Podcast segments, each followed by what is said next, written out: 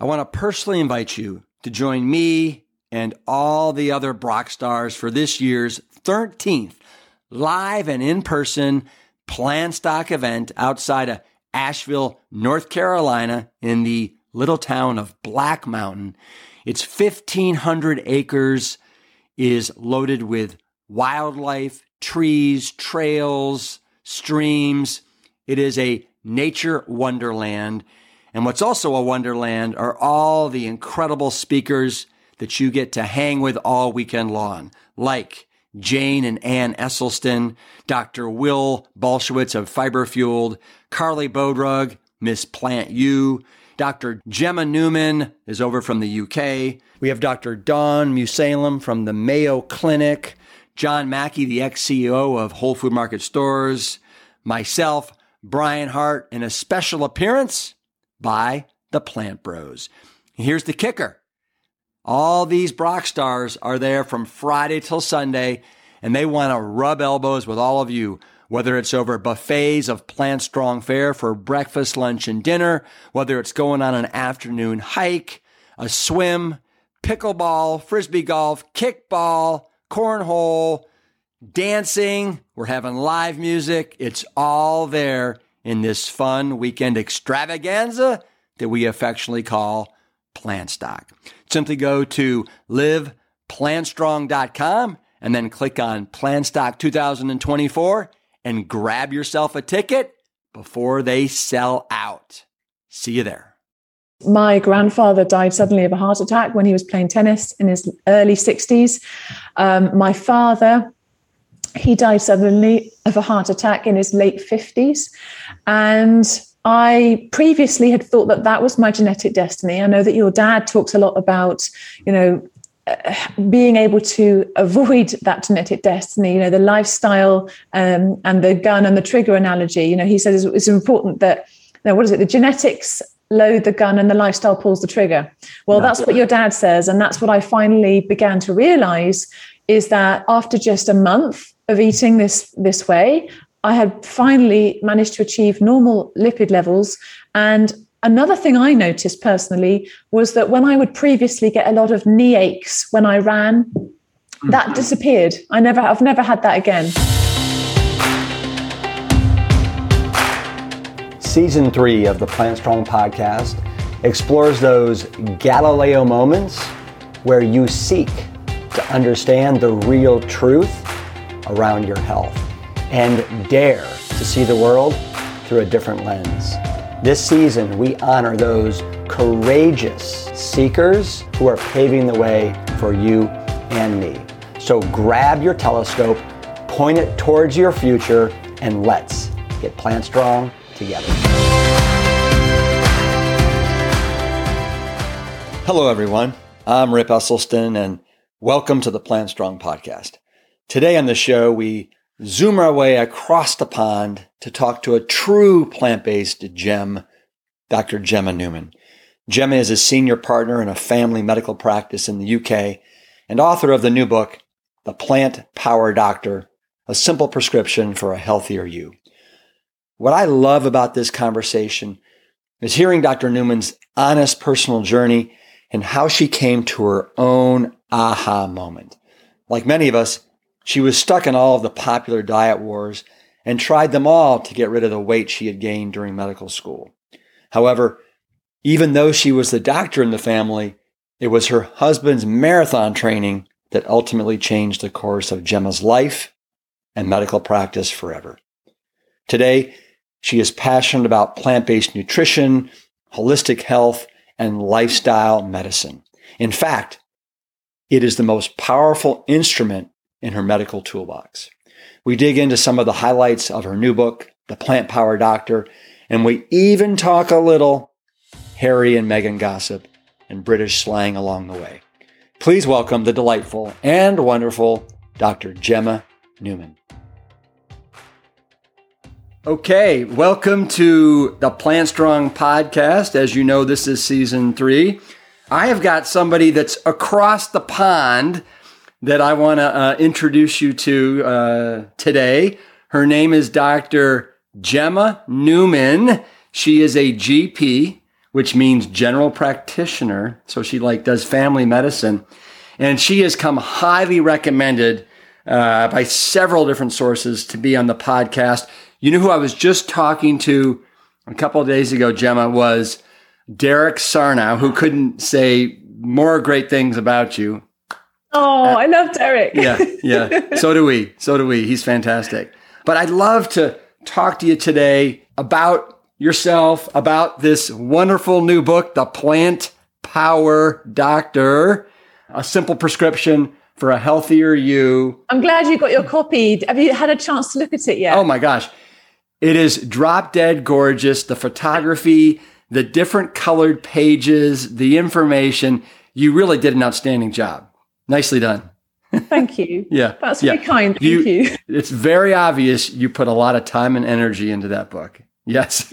yes. it took a long time. Yeah. Yeah. Exactly. It's quite it's quite hard to make something both visually appealing and scientific and accessible and practical. mm-hmm, mm-hmm. Well, you did it. So, yeah. You, you absolutely. You. Yeah, you hit a grand slam.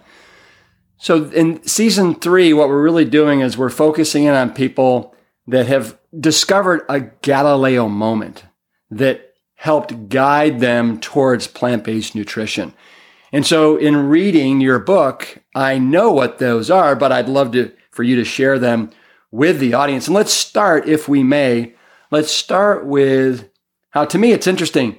You didn't stumble upon this because of an article that you read in the in the scientific literature. It was because of your husband, who's not even not even in the medical field. So what happened there? Well, you know what people say anytime that you don't know anything, they say, Aren't you supposed to be a doctor? um, so, yes, my husband, who's not a medic, he was the one that opened my eyes to the benefits of plant based nutrition. Um, I'll never forget it because he was training for uh, com- completing the London Marathon. And he was really excited about it. He wanted to do a good job.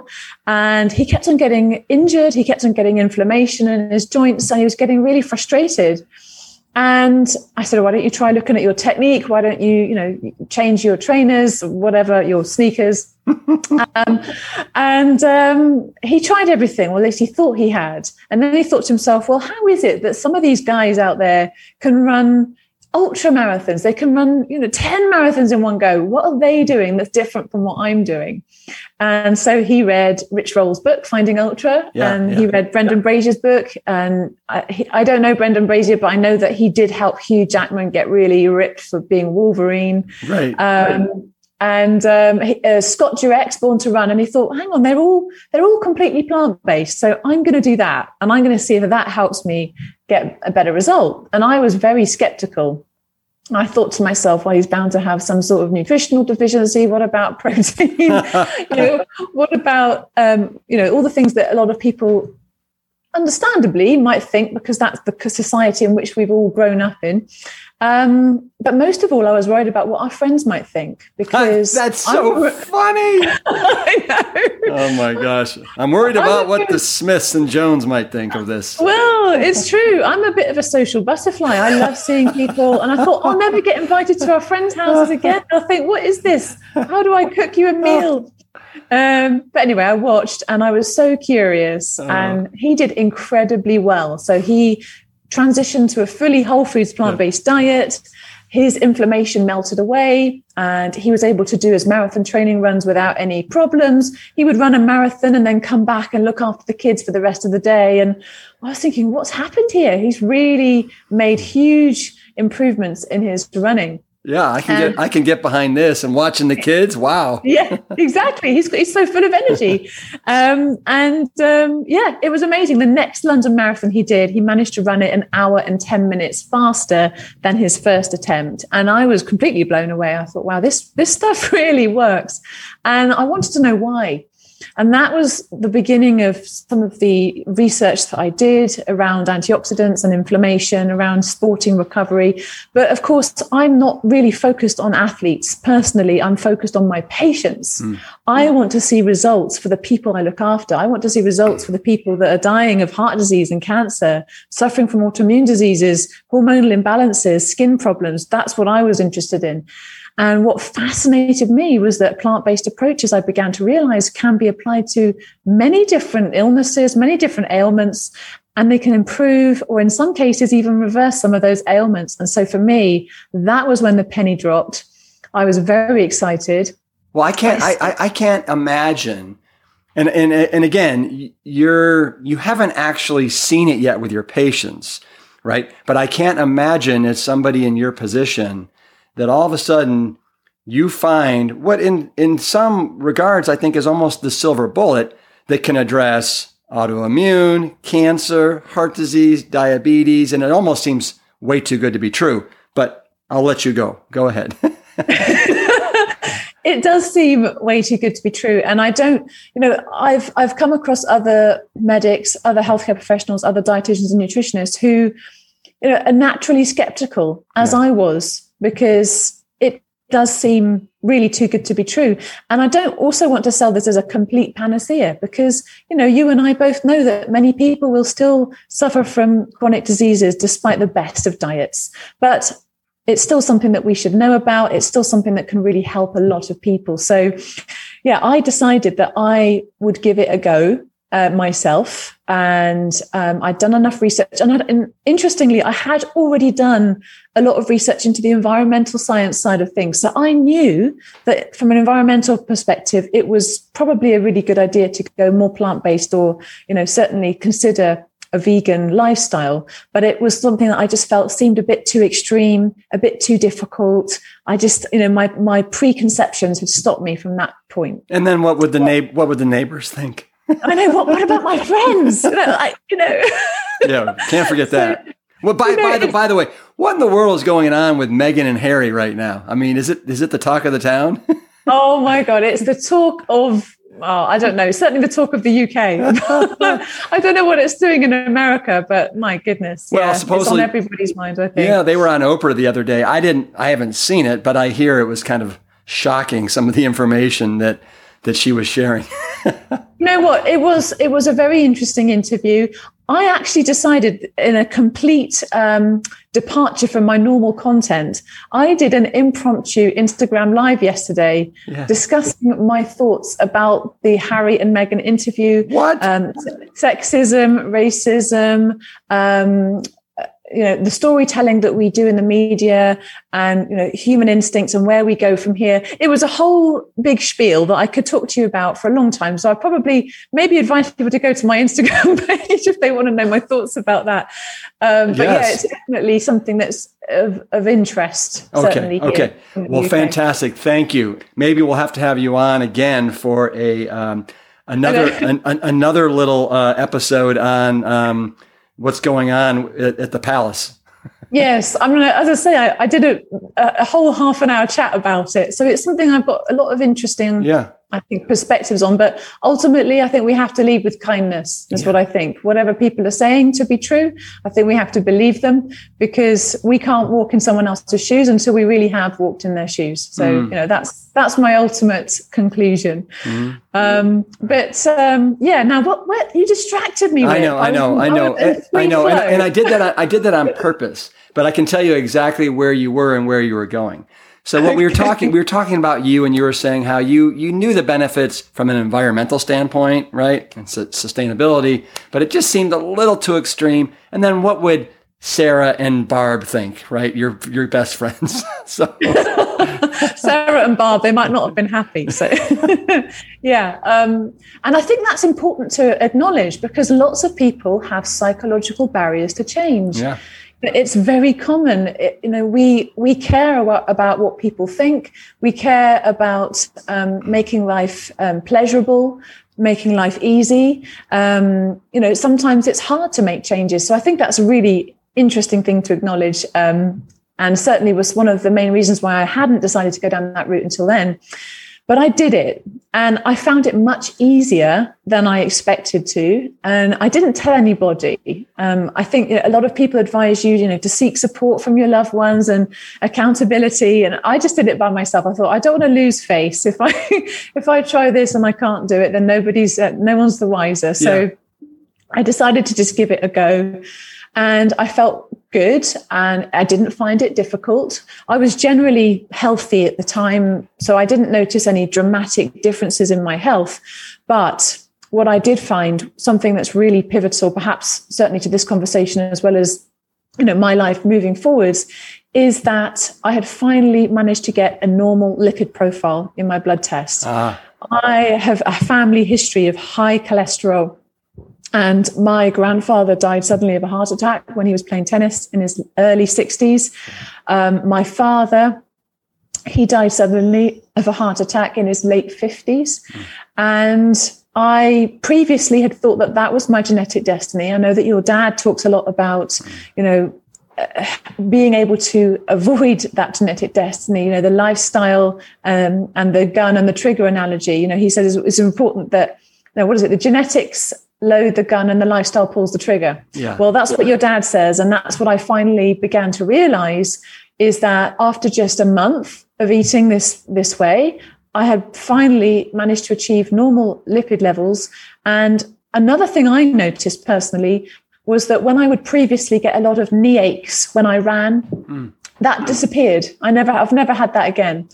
And I would personally put that down to my plant based diet. That is an anecdote. That's my personal experience.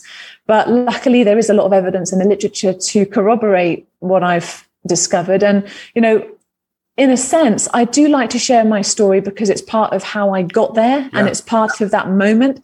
But what's really exciting to me is how it can change the lives of my patients because that's where the real magic happens. It is. You know, when when people's lives are changed for the better and they can take that control of their health, that is just well, it's the very well, best feeling. And it's why you signed up for this profession, right? Yeah, absolutely. Yeah. And I know it sounds corny, but most people do become doctors because they want to help people and i was the same. I, that's yeah. what i wanted to do. You know and I, I went through all the training.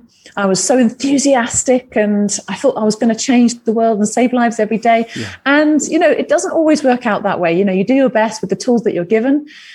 But ultimately my toolbox was half empty and i over the years have been able to luckily fill it with all sorts of things around holistic medicine, lifestyle medicine, of course, plant based nutrition. I learned about psychological techniques, motivational interviewing, solution focused therapeutic approaches, cognitive behavioral therapy. And I wanted to be able to use some of these tools to help my patients to make the changes that they wanted to make in their lives. And so this was a very magical moment for me. Yeah. What, and give me an idea of this time frame. What year are we in right now when you're oh, you're gosh. like starting to embrace about, this.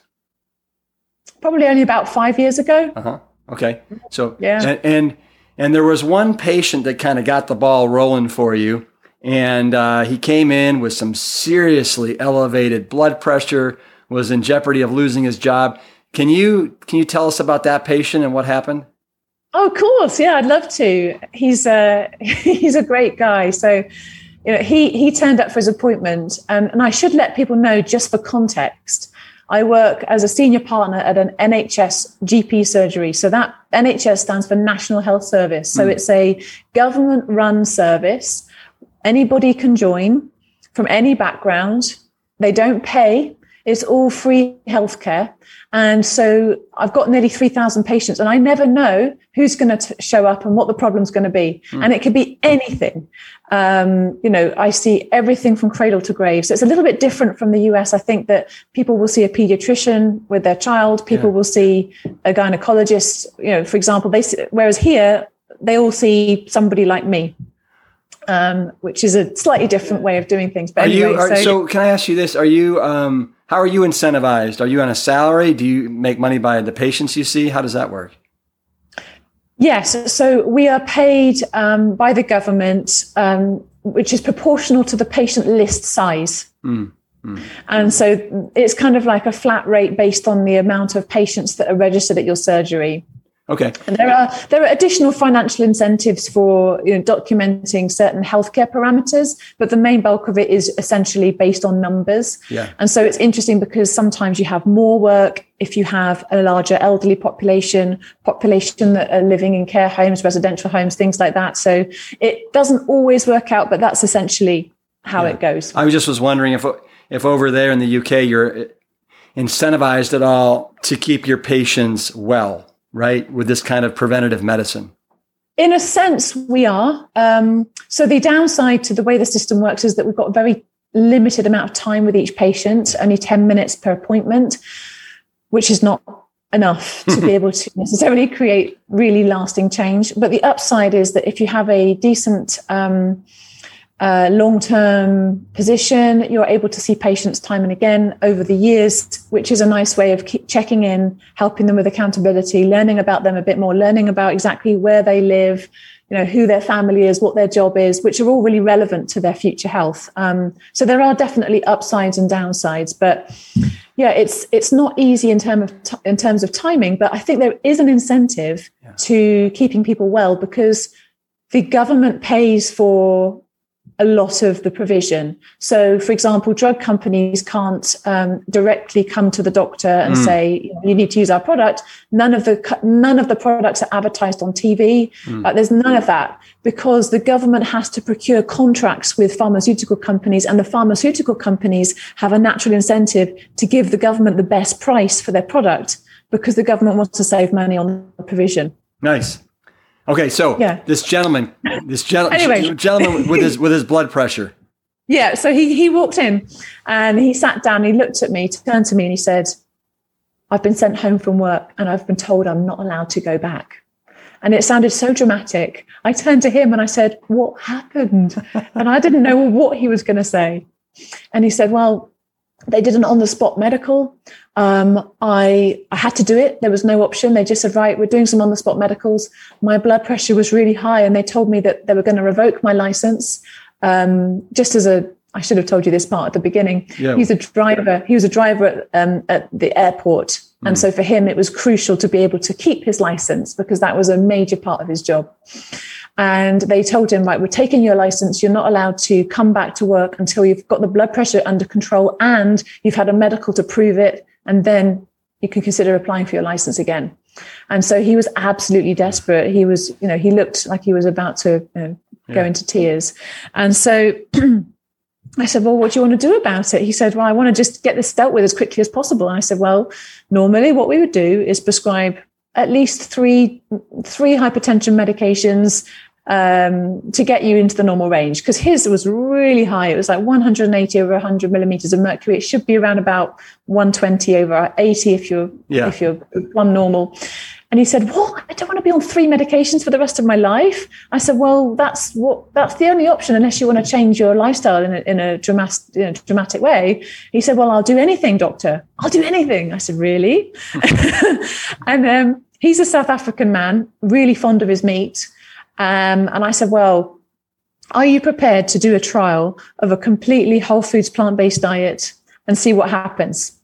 he said, I, I said, I'm willing to let you do this as long as you come back to me and, you know, you can agree that we'll start the medications if this doesn't work for you. And he said, yeah, yeah, I'll do anything. So I gave him some very brief instructions. I told him to look on, on the internet for some specific information and I sent him off.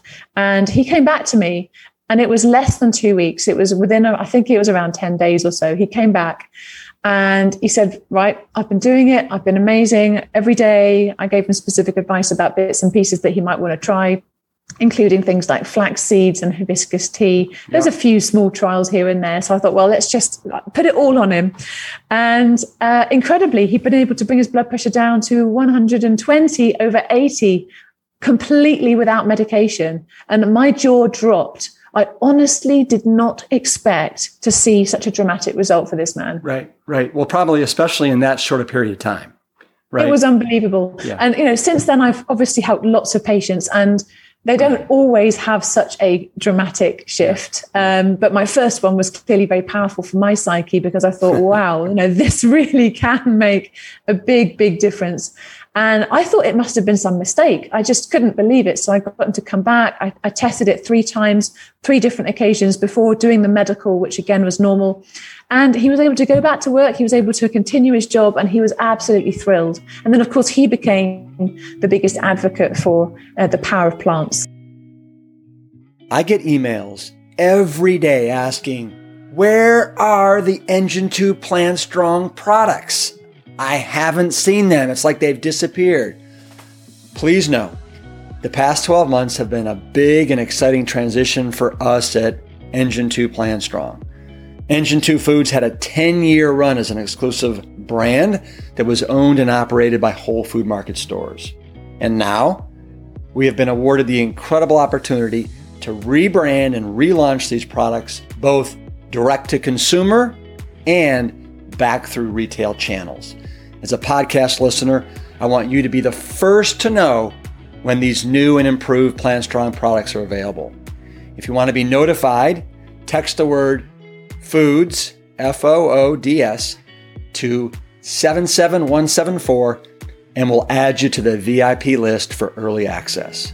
We have a couple of our heritage products available on our website, including the crowd favorite, our stone baked, 100% whole grain, oil free pizza crusts. These currently come in a kit with perfectly portioned pizza sauce packets. Together with your favorite toppings, you'll have a delicious, wholesome dinner on the table in less than 12 minutes. Visit plantstrongfoods.com for all the details. And again, if you want to be first in line when the new products are ready, text foods to 77174. I can't wait for you to see what's up next. You have a, a, a bunch of wonderful quotes in the book. Like one of the ones you start off the book with is it's by Archbishop Desmond Tutu, where you say, or he says, there comes a time when we need to stop pulling people out of the water. We need to go upstream and find out why they're falling in. And, and, and that to me was, you know, for you, such a pivotal moment in seeing, wow, you know what? All these people are just falling in the water. We got to go upstream. And this is the answer. So I want to start with this. It, what is your definition of a, a whole food plant based diet as opposed to like veganism?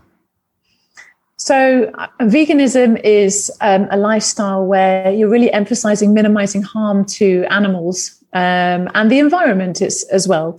So, when you're thinking about veganism, it's very much a value system based um, lifestyle. And so, it would include not just what you put on your plate, but the things that you choose to wear, the products that you choose to use. Yeah. And you want to just make sure that there is um, as little harm as is practically possible to animals.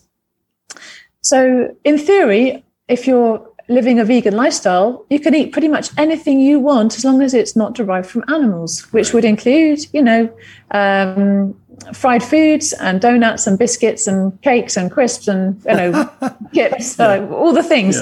Yeah. Um, whereas a whole foods plant based lifestyle is where you emphasize um, fruits, vegetables, whole grains and legumes, herbs and spices, nuts and seeds. Those will be the absolute cornerstone of your diet.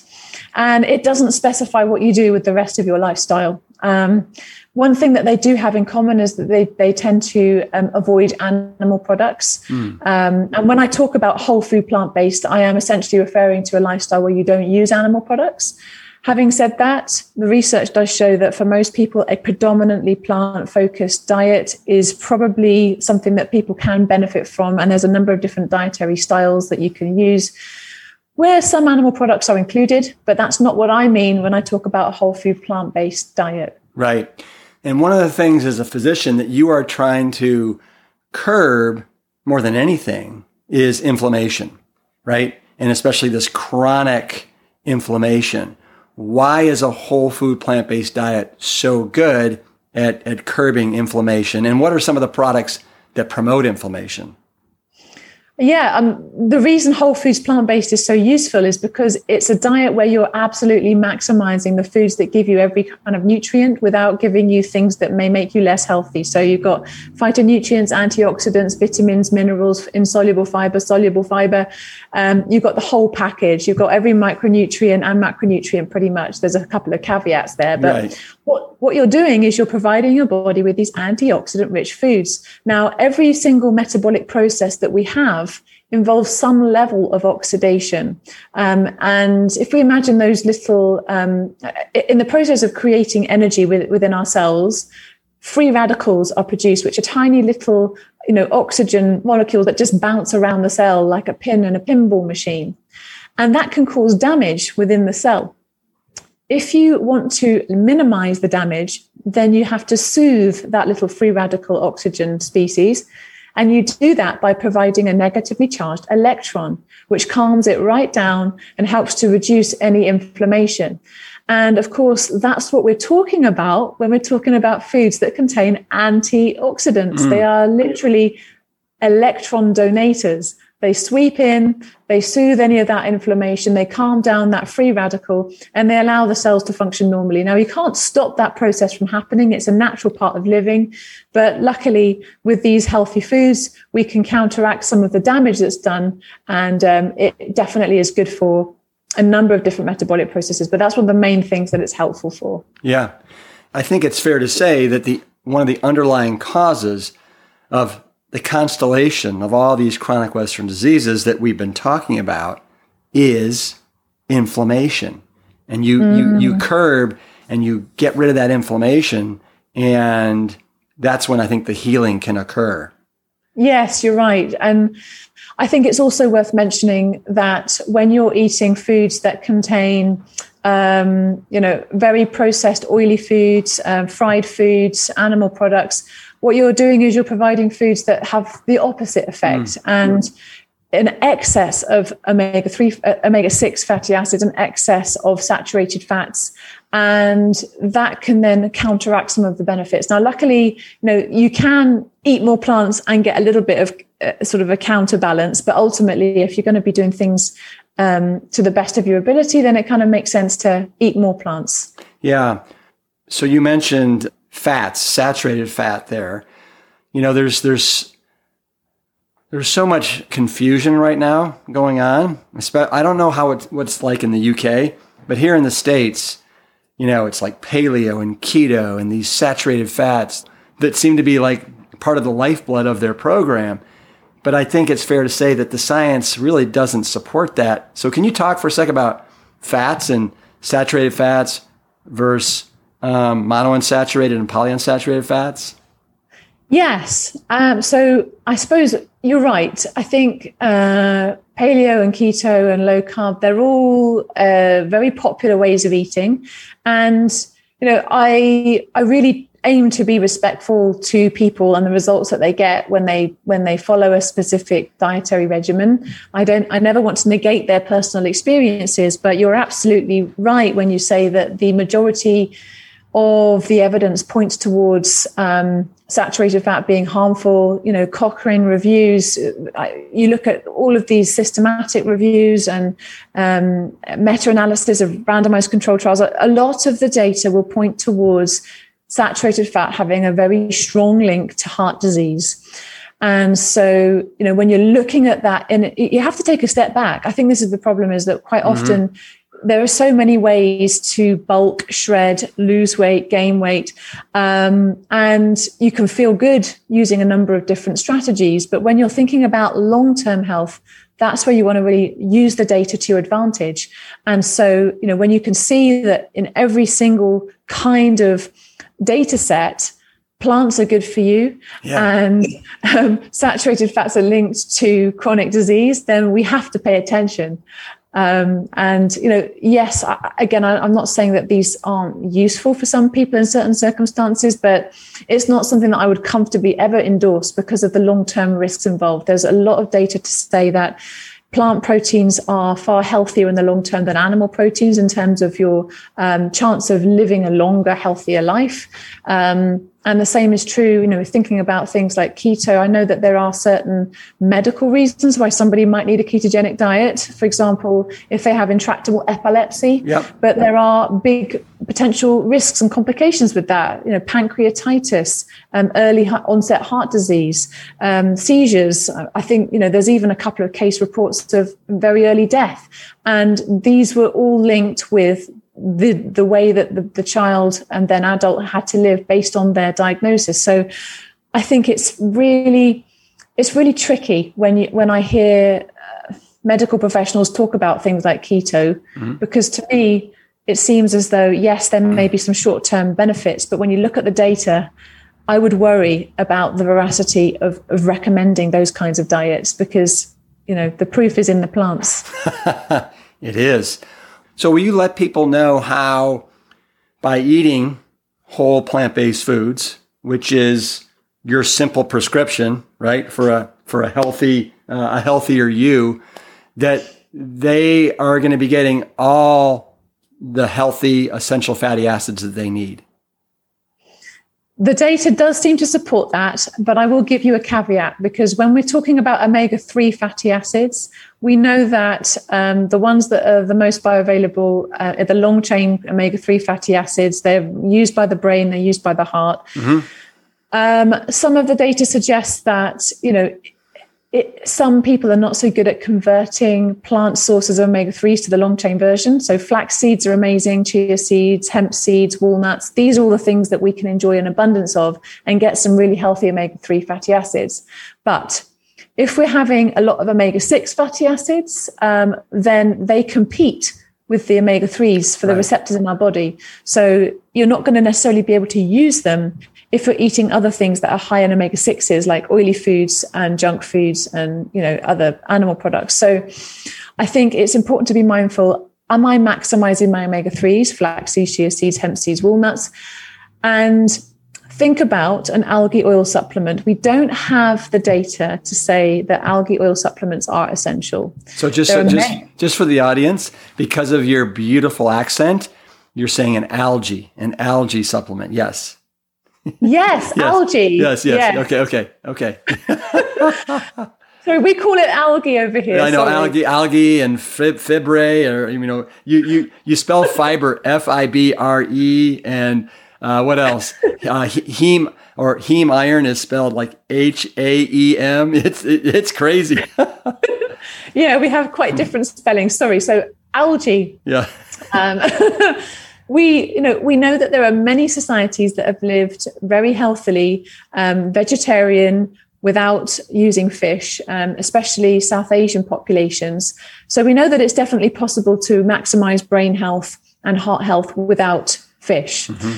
Um, it's just that when we also see that there's a lot of research saying that omega 3 fatty acids are really beneficial, then I think it makes sense to at least err on the side of caution, especially for children, for elderly, and for pregnant women. Why not take an algae oil supplement just to be on the safe side until we know more, until there's more research available? Yeah. I want to talk now for a second about carcinogens that help promote cancer. And one of the things you talk about in your book that I know people aren't going to be here want to hear, especially your your good neighbors Barb and Herb, um, is, is alcohol around alcohol. But you're you're very very clear and concise here that that we got to be super careful with alcohol. Can you uh, address that first? Yeah, I mean there are a number of there are a number of population studies, the global burden of disease study. Uh, essentially, no amount of alcohol is is is healthy for us according to those studies. Yeah. Um, which is disappointing news because obviously many of us enjoy a tipple every now and then. Um, a tipple? Did you say a tipple? Yeah. Okay. I never heard that word. It's like T I P P L E, tipple. Yeah. Wow. wow. Wow. It's very, very close to nipple, but okay. tipple.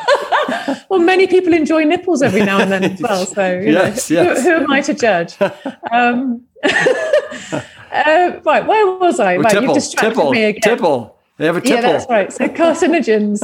um, the problem we have with alcohol is that it contains uh, acetaldehyde basically. So when you when you consume it it's impossible to avoid acetaldehyde and it metabolizes as soon as you put the alcohol onto your tongue. Mm. so there's no way of avoiding it and it's it's a known carcinogen.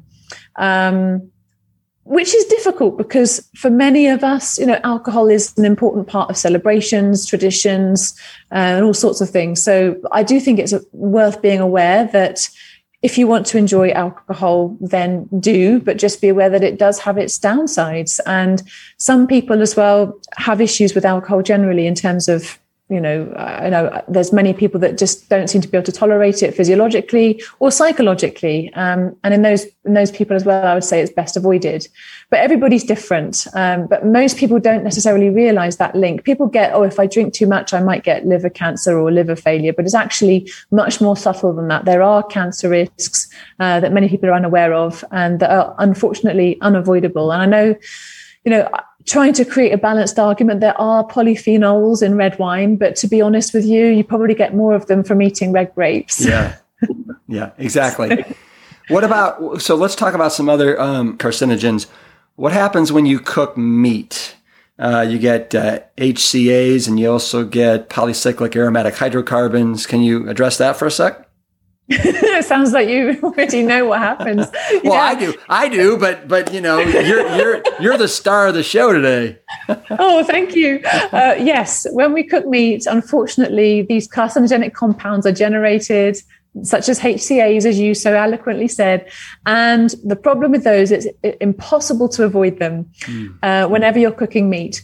Barbecued meat is probably the worst culprit in terms of producing these cancer forming compounds.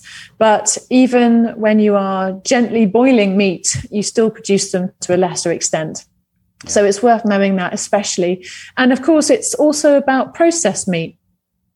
Many of your viewers and listeners will know that the World Health Organization classes processed meat as a class one carcinogen, which means that we know it's cancer causing especially for colon cancer. So pepperoni, pastrami, you know, salami, ham, sausages, all that kind of stuff is it's definitely cancer causing. Yeah. And red meat is probably cancer causing. So it's a, it's a class two carcinogen. The World Cancer Research Fund tells us that fruits, vegetables, whole grains, and legumes are the absolute cornerstone of a cancer preventing diet. Yeah. So when you put all of this together, it just makes sense to eat more plants. Yeah. Yeah, it does. What about let's let's step into you you have a nice chapter in your book on hormones and health. I don't know if you want to start with, you know, IGF-1 uh, or something like that, but love for you to just kind of dive in where you where you think you want to. Well, I think that hormonal health is a forgotten area of wellness when it comes to nutrition. Um, I know it's it's relevant for men in terms of things like sperm counts, and we can perhaps come on to that in a minute. But uh, I think for women, it's particularly relevant because many of us suffer from period pains, endometriosis, mm-hmm. um, fibroids, horrific menopausal symptoms, and it's interesting to note that uh, there's a lot of data to suggest that all of these things could be improved using plant-based nutrition approaches. And many women don't realize that. I see many, many women struggling every month with period pains, uh, undiagnosed endometriosis, um, severe fibroids, and they have no idea that plants could help them with these things. So that's something I'm actually really passionate about. Um, and IGF-1 is one of the um, links to cancer. We we know, um, uh, and so that's that's relevant for cancer, but it is also relevant for our hormones and polycystic ovaries as well. So many women suffer from polycystic ovaries, uh, which is mediated by insulin resistance, much like type two diabetes. And there is also there a connection with IGF-1. There are more IGF-1 receptors. In fact, women that have um, PCOS also have more um, receptors for HCAs. You mentioned in the meat the you know the carcinogenic compounds, and so there is an increased risk of long-term um, disease from that perspective as well. And so I think that it's almost done a disservice to women to not be told about some of these amazing benefits of plants. And why does that happen? Um, well, let's take period pains, for example if I may. That's a reasonable no, place to. Please, you wouldn't believe how many women we have that are listening right now that are between the ages of probably thirty and fifty. So yes, that's a good. That's a good place to start. So, you know, when we have our period, it's natural for the womb lining to shed once a month. Prostaglandins help with that process. These are these are uh, substances that are produced inside the womb lining to help contract the womb, to help the blood to come out. But the problem is when we are eating sources of food that increase the prostaglandins in the womb lining, then we get a lot more bleeding um, and potentially a lot more pain and contraction.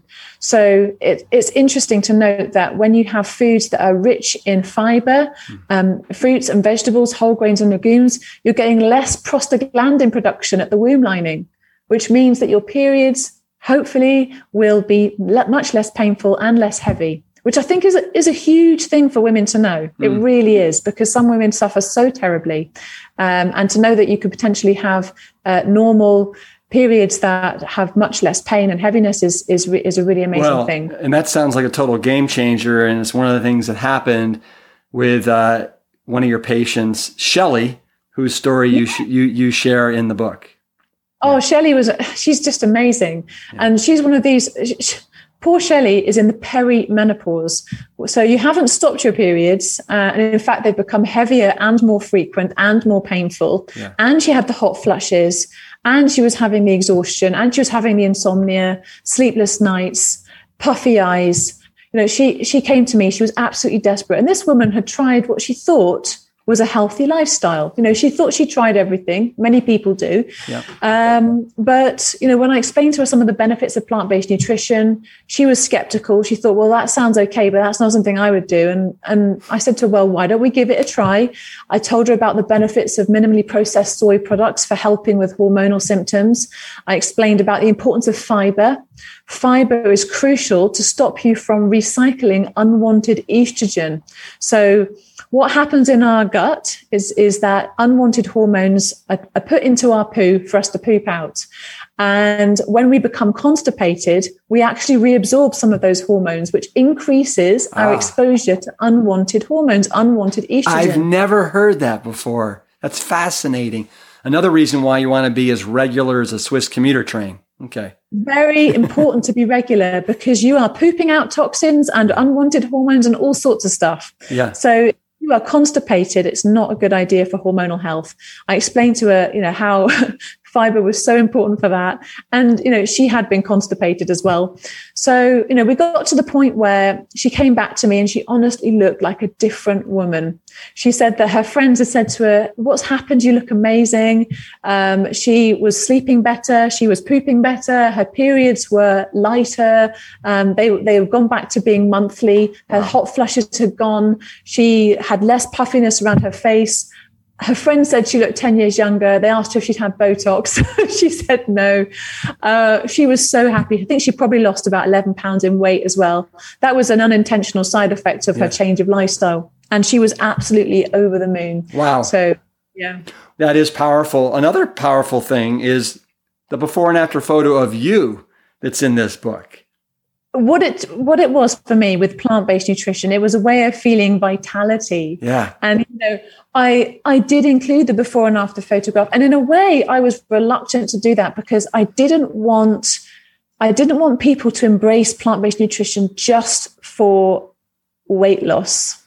Because i found in my practice that that if you're only doing it to lose weight especially when you're a young female and you've got all these other um, societal expectations on you to look a certain way, then it can become problematic in your psychology around food. And I didn't want for women to feel that way. But having said that, as you can see, there was a big difference um, over the years in how I looked. And just to be completely transparent, I also lost weight using low carb diets many years previous. Um, so you can still get aesthetic results, like you see guys in the gym looking really muscly, looking really fit and healthy, yeah. but then they go on the treadmill and then they drop dead of a heart attack because inside things were really different. Or as you said in your book, you were able to lose the weight doing the low carb, high protein thing, but then your lipid panel was absolutely atrocious.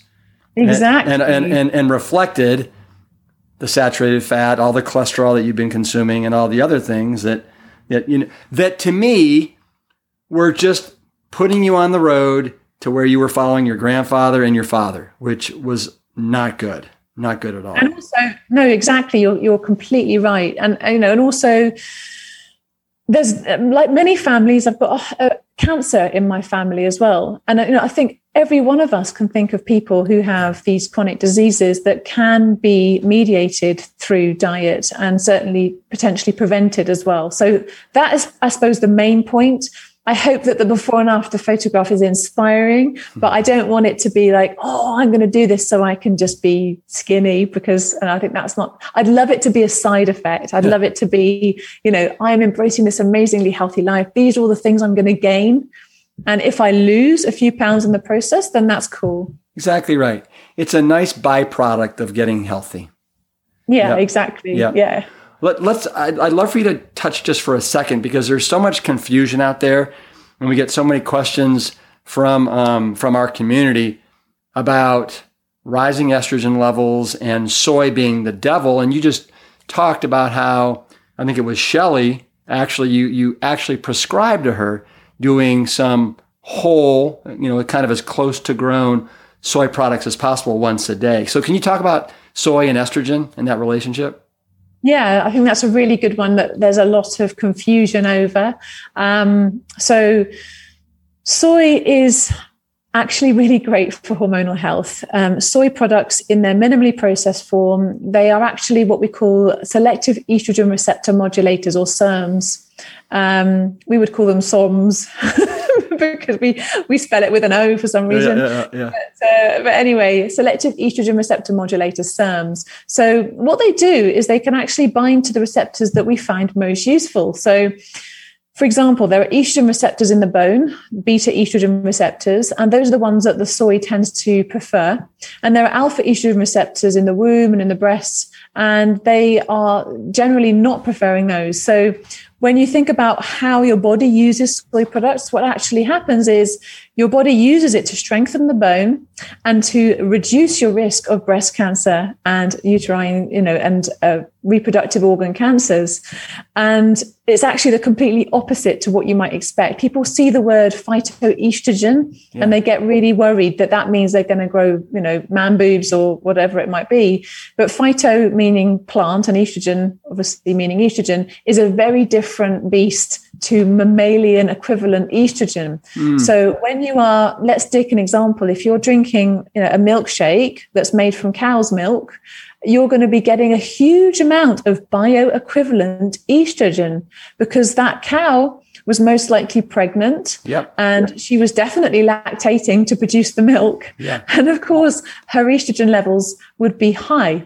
And you're drinking the product of her estrogen levels. So, you know, there's no question that when you have dairy versus soy milk, you, you, there's there's there's really no comparison in terms of the amount of estrogen that you that you will actually be getting, and how your body uses it is also very different.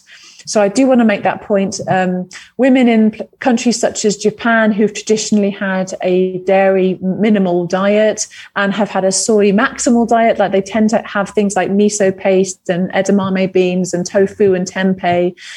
These women generally don't suffer from menopausal symptoms. They, they, may not even necessarily have a word for it in Japanese, um, wow. which I found really interesting. Um, so I think it's just quite helpful to understand that there are a lot of different ways in which our bodies are um, not only exposed to estrogen, but also estrogen stimulators, uh, which has nothing to do with soy products. So, you know, certain plastic products actually mimic the effects of estrogen in our bodies and could potentially increase cancer risk things, you know, like the phthalates, for example, um, that, that may be contained in plastics that we drink from, like plastic bottles, plastic containers that we have our food from. We heat them up in the microwave. The plastics then leach out and into the food. We leave a hot, we leave a bottle of plastic water bottle out in the sun. The sun heats the plastic. It leaches into our water. We're drinking it. We're eating it. We're drinking and eating those microplastics, which are hormone mimickers and they have hormonal effects on our body. So if you're worried about soy, try to worry about your, your plastic water bottle um, and your, your cow's milk instead. Exactly. Let's redirect our focus. yeah, yeah. Perfect, perfect. This, almost like the last half of your book, not quite, maybe the last third, is beautiful recipes, gorgeous food. How did you come up with so many wonderful recipes? Uh, it took a lot of work. Um, I had the help of friends who a plant-based chef as well. She gave me some ideas. I wanted to come up with recipes that I use at home, but also that people will find easy, comfort foods, foods that people will understand and be able to look for in the shops. Um, what I think sometimes people find difficult when they first transition is that they don't always know where to find certain ingredients. It all seems a little bit exotic or a bit different. Whereas I wanted, I mean, some of the recipes may not be that familiar to an American audience because they're quite a lot of them are British comfort well, foods. Mac and Cash certainly is. We all we all know mac and cash. We love it, love it, love it, love it. Yeah. Yeah, that one is such a great comfort food, isn't it? And you know, for me, curry is a great comfort food as well. So I've got you know my one of my favorite curry recipes in there as well. Yeah. Um, so yeah, it was it was about finding recipes that were comfort foods uh, that you could easily sort of switch to if you had certain favorites that you go to. Um, it was for people who tend to want, you know, meat and two veg, and it's to help them to think, okay, well, what could I have instead? And that's what it's for. Yeah. And you do you have children? I do. I have two sons. Um, they are getting older now. One's nine and one's six. Oh, that that doesn't sound too old. That sounds like that sounds like they're in their prime. I've got a 7, 11 and 13 year old. So I am kind of right there with you. It's a great age. And Yeah. and how are they? Are they into this plant strong lifestyle that you're doing? They are into it. They they we're all plant strong in our household. Um, my oldest son is particularly into it because he was um, he was one of the first people in our household to make the connection between the chicken that we eat on our plate and the, where it comes from. Oh. So him, he has a very strong ethical stance that he doesn't want to eat animals because that's something that he really connected with when from a very young age Yeah. um, which I think is a lovely sort of another lovely route to enjoying a plant strong lifestyle. Um, I took him to a local farm, and we were we were collecting eggs, and he said, "Where does the chicken come from, Mummy?" He was very young, and I said, "Oh." Well, it comes from the muscles, you know, the, the muscle of the chicken. yeah. Yeah. and he was asking me how we get it and I, I wasn't prepared for this conversation he was talking about oh you know how does the chicken die and how do, how does it get killed? And he was so um, uh, he was really taking it in and understanding it for the first time. And i said to him look if you don't want to eat chickens you don't have to. And he said i don't want to eat chickens. I said fine. You don't have to do that. So you know that was an interesting turning point for him. So he's he took ownership of that and it helped him then feel excited about our plant strong life Yeah, yeah. Our children are so amazing. They're they are so amazing, and they teach us every day. They really yeah do. it's that wonderful fresh perspective they they haven't yet had all the conditioning of Yeah. life No. well, I just I want you to know what a lovely time I've had meeting you, Gemma, and and you are just such a wealth of information. Your book, The Plant Power Doctor, is absolutely it's gorgeous, it's informative. You lay it out in such a simple, uh, understandable way. You got a lot to be proud of there. And I can't wait to have you back so we can dive into like 15 other subjects that you talk about in uh, in in this in this book. I would absolutely love to come back. And I have thoroughly, thoroughly enjoyed our conversation. You've really pumped me up with the plant strong ethos. And, you know, I'm really excited to talk about any other topic that you wish about the book. And there's plenty that we could deep dive into. I would love it. Thank you. And and and and keep keep doing all your great work there, um, saving lives in slow motion, which is what what you're going for there. Saving lives in slow motion. Go, Dr. Gemma, go. Thank you. All right. Hey, oh, let's- I love that you remember my phrase. Oh yeah, let's do this. Ready? Follow me. Peace. Peace. Turn it around. Engine two, Engine two. and then hit me up. Plant strong. Plant strong. All right. Uh, I'll see you next time. Bye, Rip. There's no doubt this is the beginning of many appearances to come for Gemma. Her energy is contagious, and I think you'll agree, her knowledge of the body and of the body of research is unparalleled. We'll share the link to purchase her book in the show notes for this episode at plantstrongpodcast.com. It's undeniable that medical practices both here and in the UK are burdened with so much competing information lack of time, and a fast paced, fix it now society. But with doctors like Gemma Newman fighting for long term health and vitality, we are on the right path and we hope you'll stay right here with us. Next week, I'm chatting it up with my sister, Jane Esselstyn. Of course, many of you are aware of her fabulous cooking and YouTube channel with my mother, Ann Crile Esselstyn. But Jane is also a longtime registered nurse. And when she's not working on new recipes and projects, she teaches sex education to middle schoolers. Next week, we dish about sexual health, the importance of communication with your partner, and how, just like everything else, a healthy sex life is built upon healthy habits. Plus, we asked our community to share questions they wanted answered and were too afraid to ask. Don't miss it. See you next week. Thank you for listening to the Plant Strong podcast.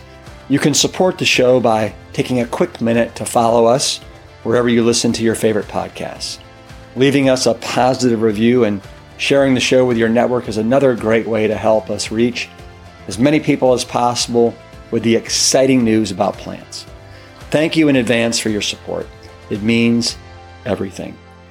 Have you had your own Galileo moment that you'd like to share? What happened when you stepped into the arena and shed the beliefs that you thought to be true? I'd love to hear about it. Visit plantstrongpodcast.com to submit your story and to learn more about today's guests and sponsors. The Plant Strong podcast team includes Carrie Barrett, Lori Kordowich, Amy Mackey, Patrick Gavin, and Wade Clark. This season is dedicated to all of those courageous truth seekers who weren't afraid to look through the lens with clear vision and hold firm to a higher truth. Most notably, my parents, Dr. Caldwell B. Esselstyn Jr. and Ann Crile Esselstyn. Thanks for listening.